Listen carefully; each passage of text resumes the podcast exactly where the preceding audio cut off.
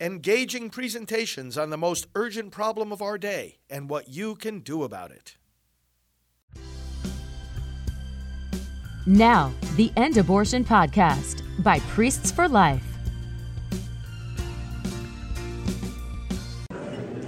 Father Frank, Frank Pavone is the National Director for Priests for Life, among a lot of other things. And I'm not going to try to go through all of them. It's in the program. Feel free to take it and read it. Father Frank, would you like to come up?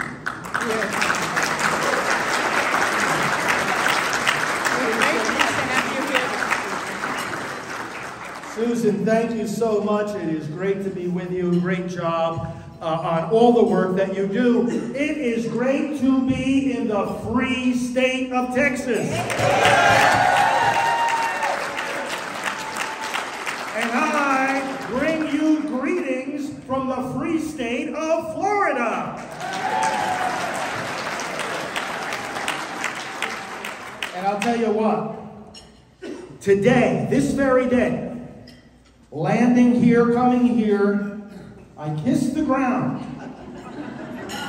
for the first time today since I was 14 years old, because that's how old I was when Roe versus Wade was handed down. For the first time today, I am in a state that has more freedom than anywhere else in this country for the unborn child.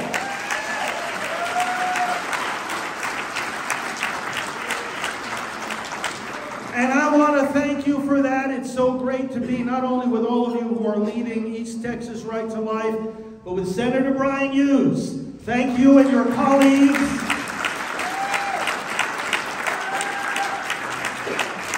Senator, uh, your colleagues, and everybody who made it possible for the unprecedented protection of the unborn that has been taking place here in the state of Texas over these recent months. I want you all to know that we, as we're going to honor Senator Hughes tonight, we honored him in January at the National Prayer Service on the day of the March for Life. I invited him to come, and he did come, and we made it clear that day that we were honoring all of the pro life legislators of Texas, all of the other public officials who have made this possible, and all of you. We were honoring and we continue to honor and thank all of you for the tremendous pro life witness that you give. So I want to renew that thanks here tonight among you. So great to be with Mark Lee Dickson. The sanctuary cities for the unborn are growing, multiplying. They will continue to do so.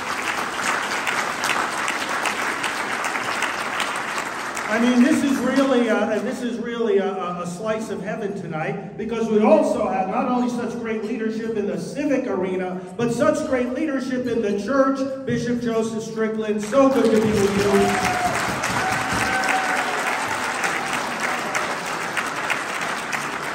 and Deacon Keith Fournier, who works with him, Deacon Keith and I have been working together for some 40 years on various initiatives in the pro-life arena, in the ecumenical efforts of the church, just in the proclamation of the gospel, and in the encouragement of deacons throughout the nation.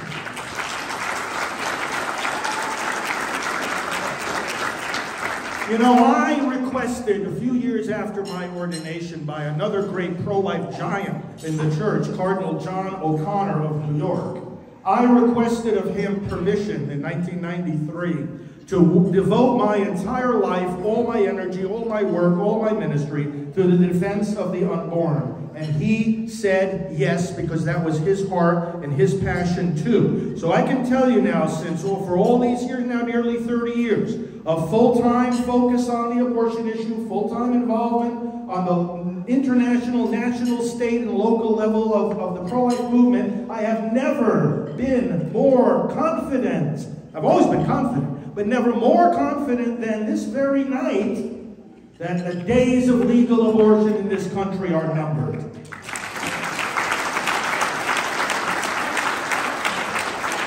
You know, we see it here. You see, we see it right here in Texas. What has happened continues to happen uh, with the heartbeat law. We see it in 2021 being the year that more pro-life measures were advanced throughout the states than at any time since Roe versus Wade, and the other side is not happy about that. And we see a tremendous victory on the horizon in the Dobbs case of the Supreme Court, and we'll say more about that in a little bit. But this is a moment, brothers and sisters, of tremendous victory for the pro life movement, tremendous progress.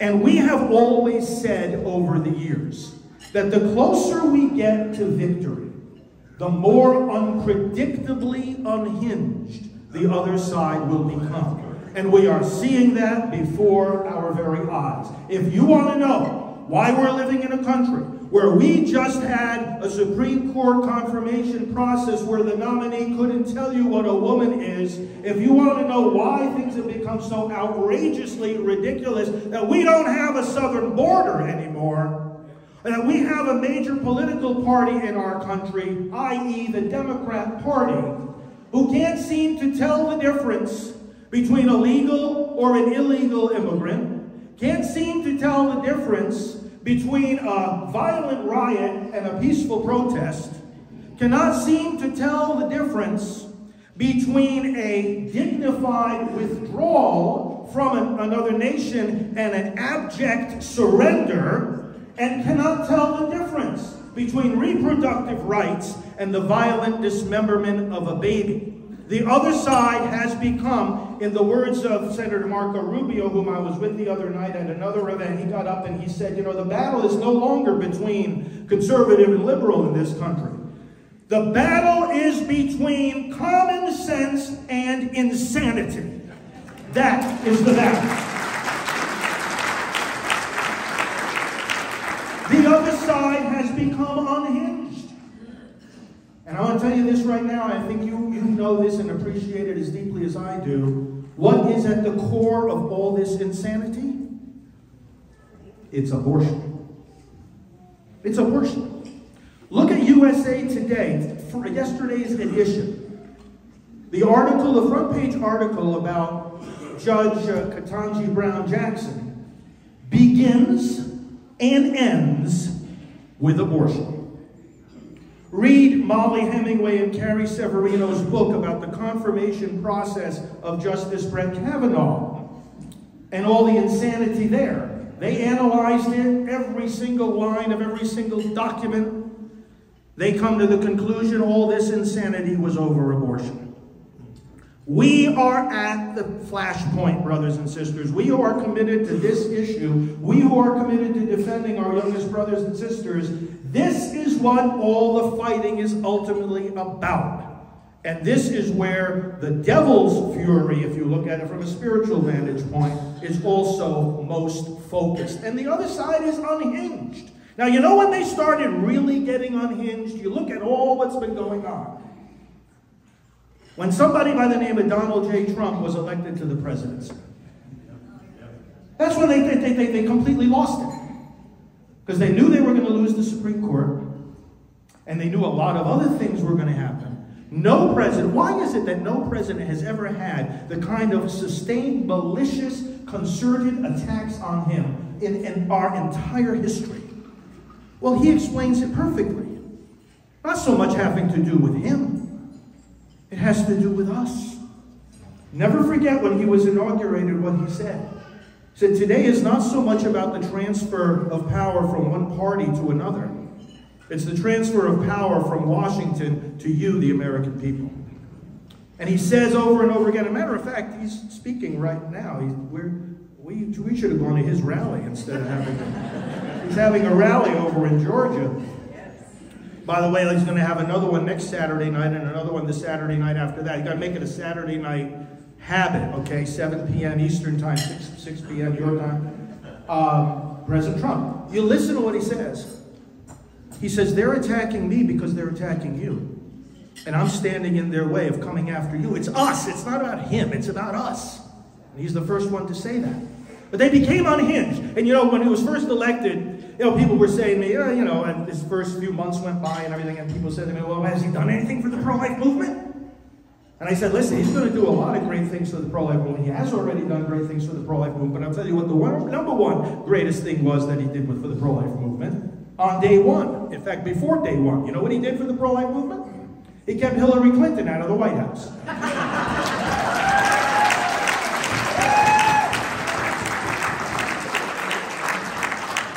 But the insanity over abortion really started in 2019. You look at the beginning of that year when the Democrats took over the legislature in New York, they took away every remaining scrap of protection and regulation of child killing in my home state of New York.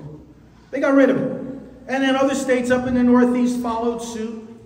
Recently, now, just a few months ago, New Jersey let crazy, these crazy pro abortion laws that represent something that the other side has always had on the fringe. In other words, when you would go, for example, the March for Life, even more so the Walk for Life in San Francisco, which is the second largest annual event in the pro life movement in America, you would see, you know, these protesters with the orange signs abortion on demand without apology. Now, now, not even Roe v. Wade says that. that. That's not the policy. You know, that's their extreme, extreme position of the really hardcore pro-abort. These are the kind of people that they won't even, they won't even tell you not to call them pro-abortion. They are proud to be, not pro-choice, but pro-abortion. They say it, not, not, not just us, okay? These people used to be just, you know, the radical uh, fringe of the pro, pro-choice movement. Now they're mainstream. The pro-choice movement, if you even want to use that term, because by the way, it's contrary to fact. Women don't get abortions because of freedom of choice. They get it because they feel they have no freedom and no choice. We're the ones that give them choice. So that's another conversation. The point is, they have made the extreme mainstream for them. They've thrown away all pretense. And they no longer apologize for the fact that they want abortion on demand without apology. They don't want limits on late term abortion. They don't want parental involvement laws. They won't want any of the measures that the vast majority of the American public has always supported. They don't want any of it. They don't even want to protect babies who survive abortion. So now we're not even talking about the unborn. We're talking about the born. They don't even want to protect them. So these extreme laws are being pushed, and we just saw them try but fail on the federal level. Now, they've tried this before, but this one was the worst of all the various iterations of this totally pro abortion federal law. They call it the Women's Health Protection Act. It failed, but narrowly failed. It would erase all of these reasonable restrictions on abortion, all of them. Abortion on demand without apology was actually voted on by the United States Congress.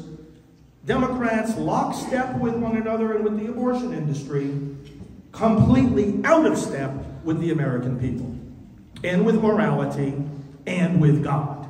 Completely out of step. And why is it? How can it be when, when the American people have never supported this and they know it? How can this be? Brothers and sisters, they have thrown truth out the window. And when I say this is all rooted in abortion, just think about it for a moment. The only way you can end up saying a woman is not a woman or a man is not a man is if you said for 50 years a baby is not a baby. This is a complete denial of truth. And you know why it's a denial of truth? Well, that's what pro choice in its essence means. Choice has to do with the will, not with the mind. It's an assertion of will. What I choose is good, not because the thing itself is good, not because the thing itself has any inherent value. What I choose is good because I choose it. That's the idea. It's a self validating choice. So, of course, they don't care about any kind of truth because they've thrown the whole idea out the window. What we need to be doing, what we are doing, and what I want to urge you to continue doing in more and more creative and bold ways is to expose the extremism. Expose it. You know, the other side does our work for us. The American people are not with them, they're with us. And so we just expose it and we win. This is a biblical principle, by the way, Ephesians 5:11. Paul says, "Have nothing to do with the fruitless works of darkness, but rather what? Expose them. It doesn't, it's not just, it's not enough that we don't participate in the works. We have got, we just don't, we don't say, oh, well, those are evil works, so I'm going to stay over here. I'm not going to have anything to do with that. That's just the starting point. Second point I'm going, to, I'm going to take out my lamp, I'm going to take out my flashlight, and I am going to expose what's going on over there in the fruitless works of darkness. Because as John's gospel tells us, when the light comes into the world, there are some who run towards it because their deeds are done in God, but there's others who run away from the light. Why? For fear to be exposed. And this is why they want to shut off the light. You would think, hey, listen, you don't want to worship the way we worship, you want to believe in the Christ that we worship. All right, then fine, go, then go do your own thing, but leave us alone. But they don't want to leave us alone. They don't want to give us the freedom to do what we do. They don't want us to be able to proclaim and live and worship Jesus. They don't want to allow us to give witness to our pro life views. Not because they have anything against us, but because it exposes them have nothing to do with the fruitless works of darkness, but rather expose them. Expose the fact that the Democrat Party has, for a long time now, been blocking a bill in Congress that would strengthen protection. Okay, here we are again. This is incredible. For babies born alive after abortion. It does happen, it's documented, and they need more protection than they currently have under both state and federal law but they don't want to give it to them. They don't even want to talk about this. They don't even want to have a debate. The Hyde another uh, piece of evidence of their extremism, this amendment, which has saved two and a half million lives by making sure our tax money through Medicaid does not fund child killing, was supported in a bipartisan way for 40 years. Even under the Clinton administration, even under the Obama administration. The budgets were signed into law with the Hyde Amendment intact. Until now. It was only by sheer force. God bless them, our Republican pro life lawmakers in Washington. They stood firm. And they said to the Brandon administration, that we will not go along with this wholesale funding of child killing in America. We will not. The, the Democrats had to give in. So the Hyde Amendment has been preserved for now. But just like the, with the Women's Health Protection Act, the very fact that it was a debate is a horror that we have got to expose. Listen, not primarily right now for the sake of converting them, but for the sake of awakening the voters. Let's understand what the priority is here. If you have a madman with a gun in his hand, your goal at that moment is not to convert him. Is it? You want now? Neither are we to. Neither are we going to forget about the goal of converting him. We're going to convert him. We're going to hear his confession. We're gonna, you know, we're gonna help him become a saint. After you get the gun out of his hand. What do we have to do right now in America? We have got to take the power away from those who don't know how to use it for the purpose for which government was established, the protection of life, not its destruction. Yeah, I want the Democrats to be converted after they voted out of office.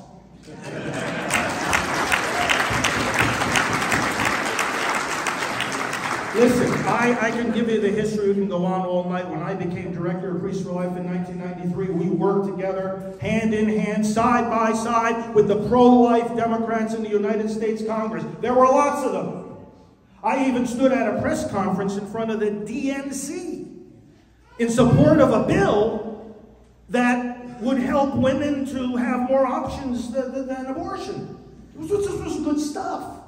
And we had people as committed as we are serving in Congress as Democrats working for pro life. They've disappeared. Not that they aren't there, and tens of millions of Americans who are, belong to the Democrat Party are as pro life as we are. They don't realize the party has abandoned them. They're coming to realize it. But these men and women, it's not that they've disappeared from America, they've disappeared from political power because the party doesn't want them. The party doesn't want to support them. You'll find some on the state level, of course. But when I'm talking about the federal level here, they're gone. Even here in Texas, you know what happened in the primary with Henry Cuellar. He was like the, the remaining one half uh, pro life member of the House of Representatives, the only one who sometimes voted pro life. I've sat down in his office many times.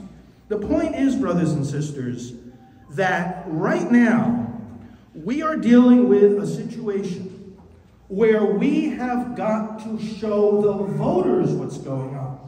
The main object here is not that we think that, uh, uh, you know, talking about the, how extreme the Women's Health Protection Act is, is going to convince these, these, these, these lawmakers to change their minds. We got to convince the voters.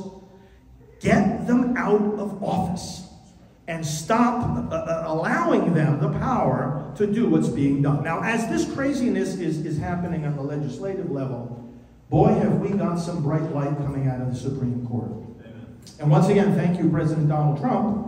Without him, no matter what people might think about him, we wouldn't be at this moment right now. There'd be no Dobbs case. Let me just tell you in a nutshell what's happening here is that the other side and you'll hear this more and more over the coming months. By the way, we don't know when this decision is coming out. Everybody says June, June is coming out in June. It could come out next week. We don't know. We do not know. The Supreme Court has not committed itself to any timetable on this. And remember, the oral arguments were December 1st. So, I mean, it's there right now, they're issuing decisions of cases that were argued in November. So, this could be in a few weeks. The other side is going to yell and scream, oh, the Supreme Court is taking away woman's right to abortion. No such thing. Even in the best case scenario here, what they are doing is saying to lawmakers like Senator Bryan Hughes and, and so many other pro life lawmakers across the country, the court is going to be saying, you can do your job now. You can do the job that you were elected to do without us blocking your way. That's what this is about. I say to the folks on the other side, oh, you're so worried about what the Supreme Court case is going to do with Dobbs? Listen, you're free to make your case. Go to your lawmakers. And if you can convince them, go to your fellow citizens, and if you can convince the voters that it's a good idea to chop the head off a living baby, well, go ahead and make your case. Because you can still make your case, and the legislators can still do what they did in New York and in New Jersey and in a number of other states abortion on demand without apology. But you see, now they have to make their case. And that's why it's a victory for us. They have to make their case without hiding behind the robes of the justices. You understand? And plenty of lawmakers are more than happy to hide behind those robes. Oh, they go to the voters in a town hall, they're asked a challenging question on abortion. Oh, oh, oh, oh, oh I'm, I'm, i think abortion is morally wrong, but it's out of my hands. The court took it out of my hands. And they're right. Not anymore. This is what we're hoping for now on the horizon. That the court is actually going to say that in order to protect unborn babies, you no longer have to convince this unelected, unaccountable group of nine people on the Supreme Court. Your audience now is 330 million people of your fellow citizens. Make your case. And our case is the stronger one. Our case is the more cogent one. And all the briefs, if you read the briefs in the Dobbs case, which I urge you to do, we have a special website, SupremeCourtVictory.com, that has a prayer campaign and it has videos and interviews with people who wrote the briefs. We wrote one of them at Priests for Life, and we did delve into the arguments like you'll find nowhere else. And you read these briefs, and basically what they're saying is not just that Roe v. Wade is immoral and unconstitutional, which it is. One of the key arguments coming through is that it's obsolete. Understand what's being said here. And many of the sitting justices on the Supreme Court right now have written in the past that even long standing precedent can and should be reversed if it becomes obsolete. In other words, if the development of law and of science and of culture ultimately override, they override the decision. It's not the court that's going to override Roe v. Wade, it's culture and law and science that have already done so. The court's just going to be able to recognize that. Because the, uh, the astonishing thing in the history of this Dobbs case is that when Mississippi passed this law, saying that we're going to protect babies starting at 15 weeks. And by the way, that's 13 weeks of development because it's 15 weeks measured from the last menstrual period, so it's 13 weeks of development. When they said we're going to pass, and by the way, we, we honored, as Senator Hughes knows, the, the Mississippi legislators also back in January at the National Prayer Service. We had several of them there for passing this Gestational Age Act. Understand what happened. When the district court heard the case, heard the challenge of the Jackson Women's Health Organization against that law, they didn't even consider any of the evidence that the lawmakers had pored over meticulously and presented intelligently as their reasons for passing the law. The court didn't consider, oh, the science is advanced. We know about the baby. Abortion harms women. We know that better than ever. Uh, more opportunities for pregnant moms than there were at the time of Roe v. Wade. Pregnancy centers galore that didn't exist at the time of Roe v. Wade. All these things have changed. The court wouldn't hear a word of it. They just dismissed it all. Why? Oh, because you're trying to protect them before viability. Understand the absurdity of this. Let lawmakers do their job. They are eyes and ears on the ground. They see the evidence. They can have hearings. They receive testimony. They can do amendments. They have debates. They have a vote. And if the lawmakers and the people of a particular state want to protect their unborn children at 15 weeks, if the lawmakers and the people of a particular state want to protect their babies at the time a heartbeat can be detected, for goodness sake, let them do so. That's America. And that's the victory we're looking for.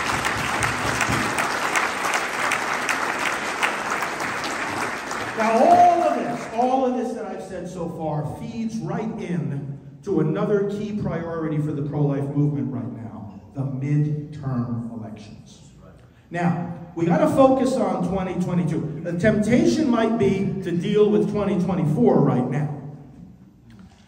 And the other side, that what they would like to see happen is that we create a circular firing squad and start arguing about who would be the best choice for 2024. I mean, not that we shouldn't think about that. I can tell you, President Donald Trump is intending to run.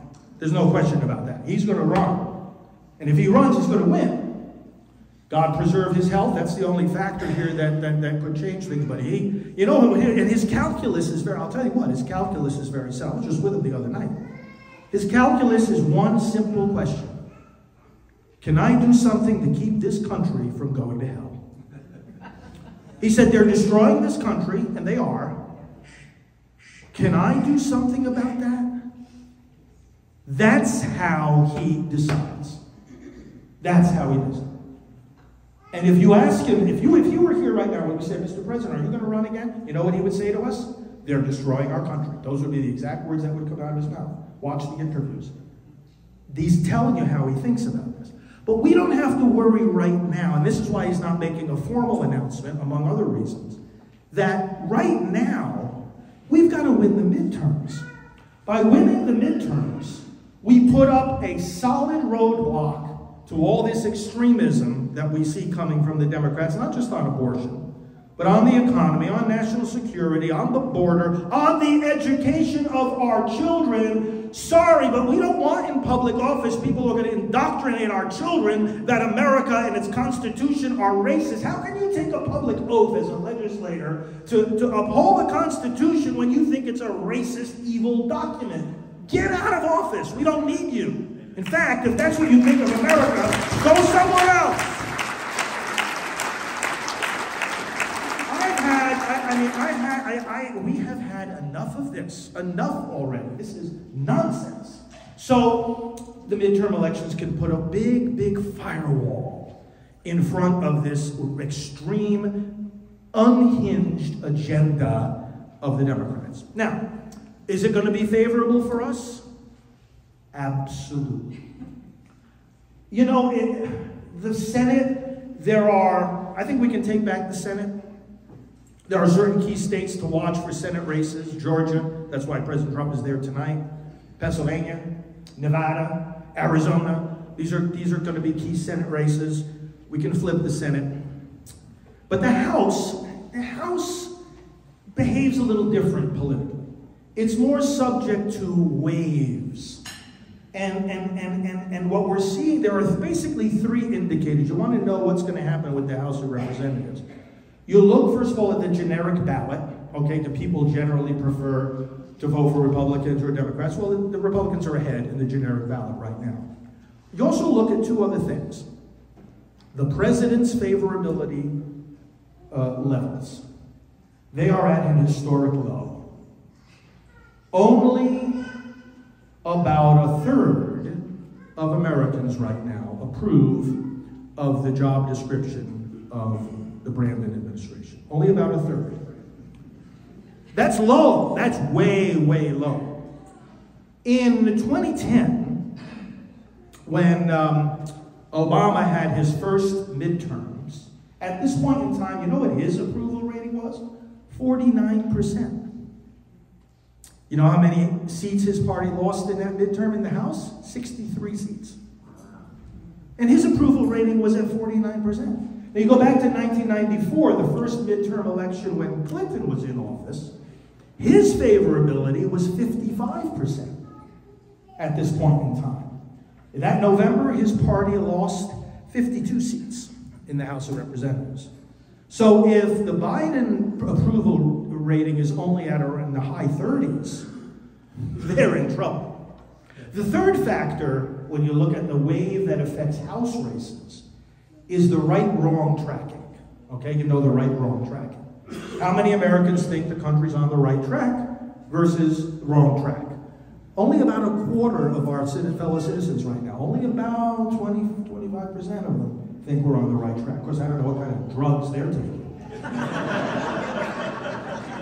I mean, I know we have a drug problem in our country. I didn't know it was that bad. But, but, but they actually think the country's on the right track. But that's significantly, significantly skewed. When you've got three quarters of the country saying, hey, we're on the wrong track. Well, the voting booth is one of the places where you can go to change that. Now, when you go to change it at the voting booth, boy, oh boy, you better have secure elections. And I can assure you that we in the pro life leadership, our focus is abortion. But we understand right now that working for election integrity is key to winning this battle. And we've all got to be on that same page. Thank you, Texas. I know you passed election integrity already. Um, there are five basic pillars to it. You know what they are? Voter ID, simple thing, signature verification. Oh, is this really your signature? You know, does it match? Cleaning up the voter rolls. I mean, you can't have an organization unless you keep your mailing list up to date. I mean, they dead people, people, you know, and addresses that don't exist anymore, and on and on it goes. It's, it's a data tax. That's all it is. We got full-time people just at our organization. That's all they do all day is keep our list clean, keep it up to date. Bipartisan, neutral observers at the at the polling places. Uh, things like this, these these pillars, and then of course chain of custody. Okay, what happens to your ballot after you hand it in? All of these things, this, these are common sense measures supported by the American people. I want to encourage you tonight. Let us make sure in our communications across this nation that voters are highly aware of the priority of this. And finally, the church, the church and elections. Now, I've written and spoken a lot about this on the table where I have my literature, which I hope you'll take a moment to stop before you leave tonight, I have a book. One of my books is called Abolishing Abortion. And in there, it's basically like a manifesto. What, is, what do we have to do to end abortion? What's the next step? And I talk about what the state has to do and some of the pro life strategies, and then I talk about what the church needs to do. What are, the, what are some of the obstacles? And one of the big obstacles for the church is this silly notion that somehow the Constitution demands us to shut up when it comes to elections. We wouldn't be the United States of America unless the church spoke into the world of politics. Read, I have on my desk at home, the, the books this thick, there are several volumes, the political sermons of the founding era. It wasn't just the rocket's red glare that launched America. It was the pulpit's red glare. You know this if you study Study the history. The church spoke. The body of Christ rose up. I believed, therefore I spoke, scripture says. Cry out full throated and unsparingly, the prophet Isaiah declares. We speak when we believe and when we see, especially, the destruction of God given rights. Now, some people, when I talk this way, some people say, "Bah, you see, the church is becoming too political. The problem is not that the church is becoming too political. The problem is that our politics have become too pagan. And when in the midst of a government that actually doesn't just allow, but promotes baby killing, crushes the freedom of the church, lets criminals just walk into our country as though the law didn't matter and come into our communities and kill our children and kill our, our, friends and relatives and make our families unsafe, and they embarrass us on the world stage, and all this stuff is happening. The freedom of the church is at stake, and the fundamental rights of the human person are at stake. When the church stands up and challenges that kind of a political regime, that is not the church being political, that is the church being the church.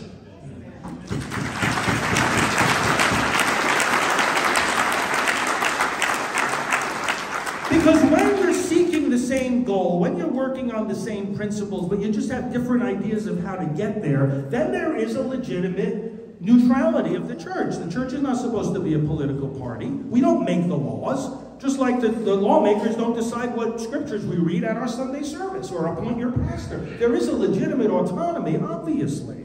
But we're not talking about policies by people who agree to the same principles and are after the same goal and they mean well, but they just don't, they just disagree. We're dealing with people who don't mean well. We're not talking about a division in politics anymore. Like, oh, we all love America, we just have different ideas of how to help America. We've got people in office who hate America. We don't talk here about just policies, we're talking about the principles that underlie those policies. And when it comes to something like whether you can kill an innocent child, the principle is the policy.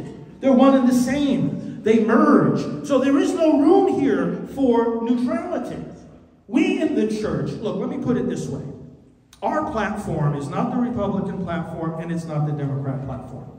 Our platform as the church is the platform of Jesus Christ. Now, Now, take that one step further. Jesus Christ is the same yesterday and today and forever, letter of the Hebrews tells us. So it doesn't change. It doesn't change every four years, you know. Although some people in the church today seem to think it does. Yeah, I got news for them. It doesn't change. Okay. Political parties do. Now, if I stand up and say the unborn child has a right to life it cannot be taken away and you have to protect that child. I'm speaking off the platform of Jesus Christ. That happens to correspond almost verbatim to the platform of the Republican Party. So some people are going to say to me, and to all of us who are clergy here, they're going to say, oh, well, you, you, you can't be partisan. You can't even appear to be partisan. You cannot, mean, there have been memos issued throughout the United States by various dioceses. You cannot, they say, even appear to be partisan. I'm quoting now directly, I've got it in my book, read my book. That said, these memos say things like, you know, we cannot say anything when we're preaching that would appear to favor or discredit, notice these words, appear to favor or discredit any political candidate or party. All right, so now let me, please explain this. If anybody here tonight can explain this to me, I would be very, very grateful.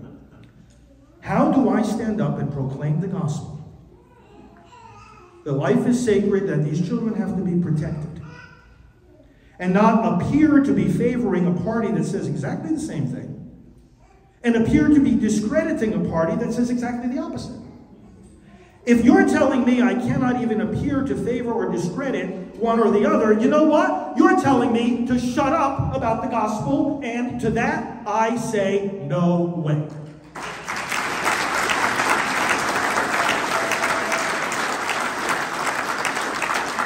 Again, I'm not saying that the church become partisan or that we become a political party, because you know what? If tomorrow the Republican Democrat platform swapped positions on abortion or any other issue, our message would not change. We're not in this to, to support a party, but for goodness sake, if the party is supporting the gospel, we are gonna, we're standing side by side and we're fighting side by side. Some people have said to me as I've done this message over the years, over the decades, through Priests for Life, and I invite you to become familiar with what we're doing. Many of you are. Our main political website is pro-life vote, prolifevote.com. As I've been doing all this work since oh, the first election we really got involved in heavily was 1994. So we've been doing this for a long time. You know what people said to me starting back then? They said, Father Frank is calling for a Vatican takeover of America. And my response is no. I'm calling for an American takeover of America.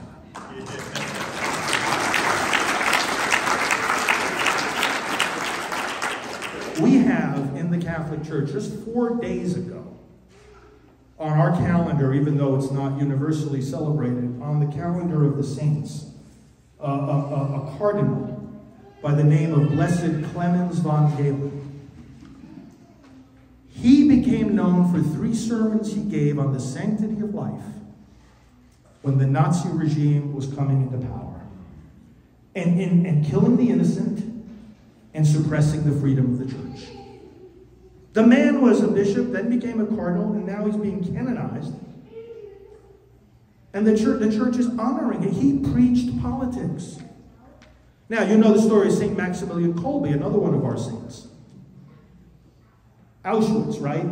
They state they, they, they, they, they indiscriminately choose prisoners to kill, and this man is a husband and father, and, and, and, and Kolbe stands up and says, Let me take his place. I don't have a, a, a children, or let me take his place. And they, you know, with a little glimmer of compassion that they really don't know anything about, they said, okay. So everybody thinks of Kolbe in, in the light of that very moving story, which we should. Without asking the question, however, how he got into that camp in the first place.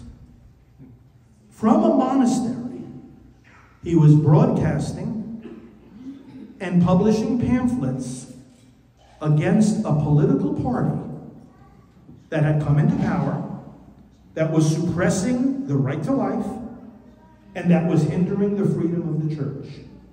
I am standing before you tonight. I'm standing before the entire nation. We are all standing before this nation tonight. And we are saying we are living in a nation where a major political party is suppressing the right to life and suppressing the freedom of the church, we will not be silent for some kind of fake religious reasons.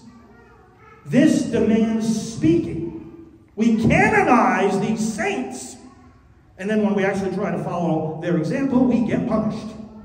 I'm telling you, we, clergy that talk like this, get punished. All right, you know what?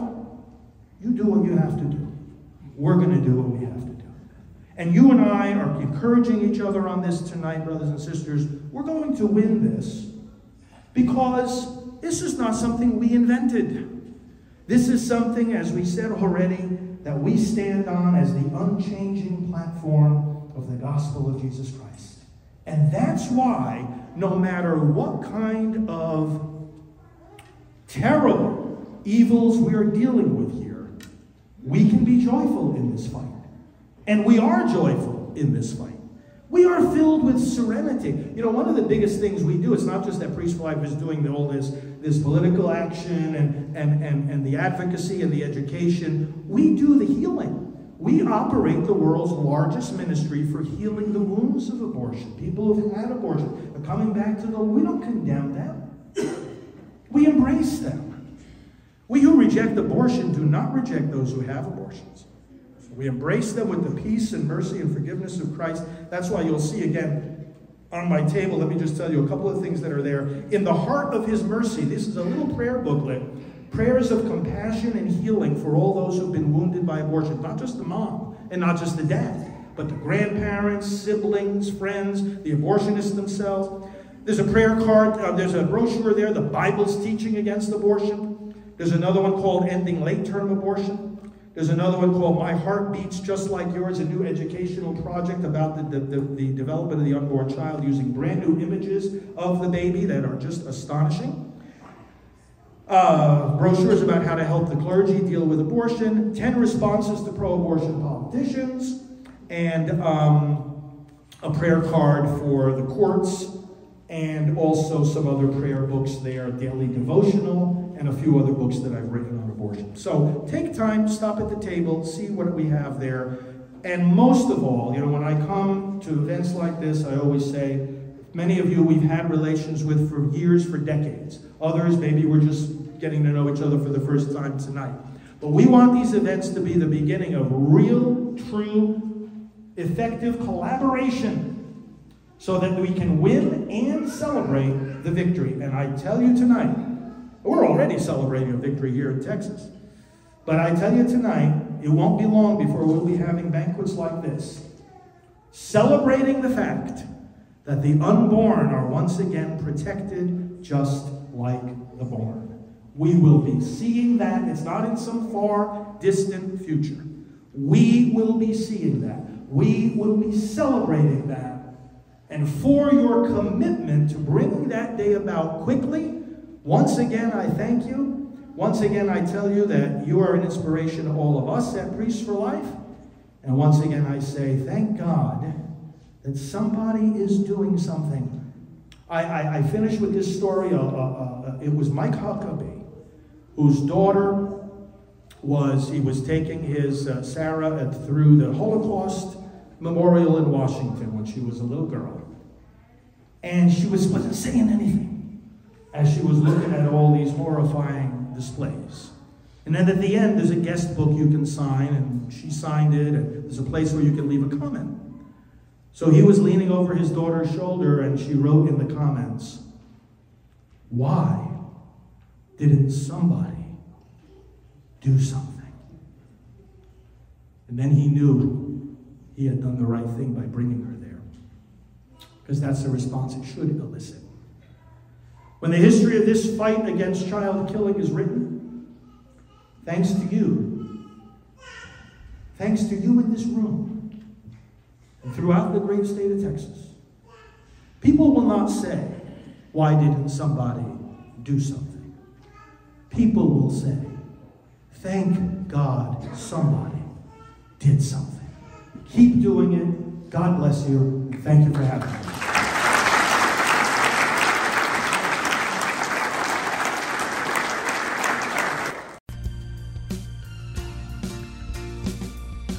This has been the End Abortion Podcast. To learn more, to help end abortion, and to connect with us on social media, visit endabortion.net.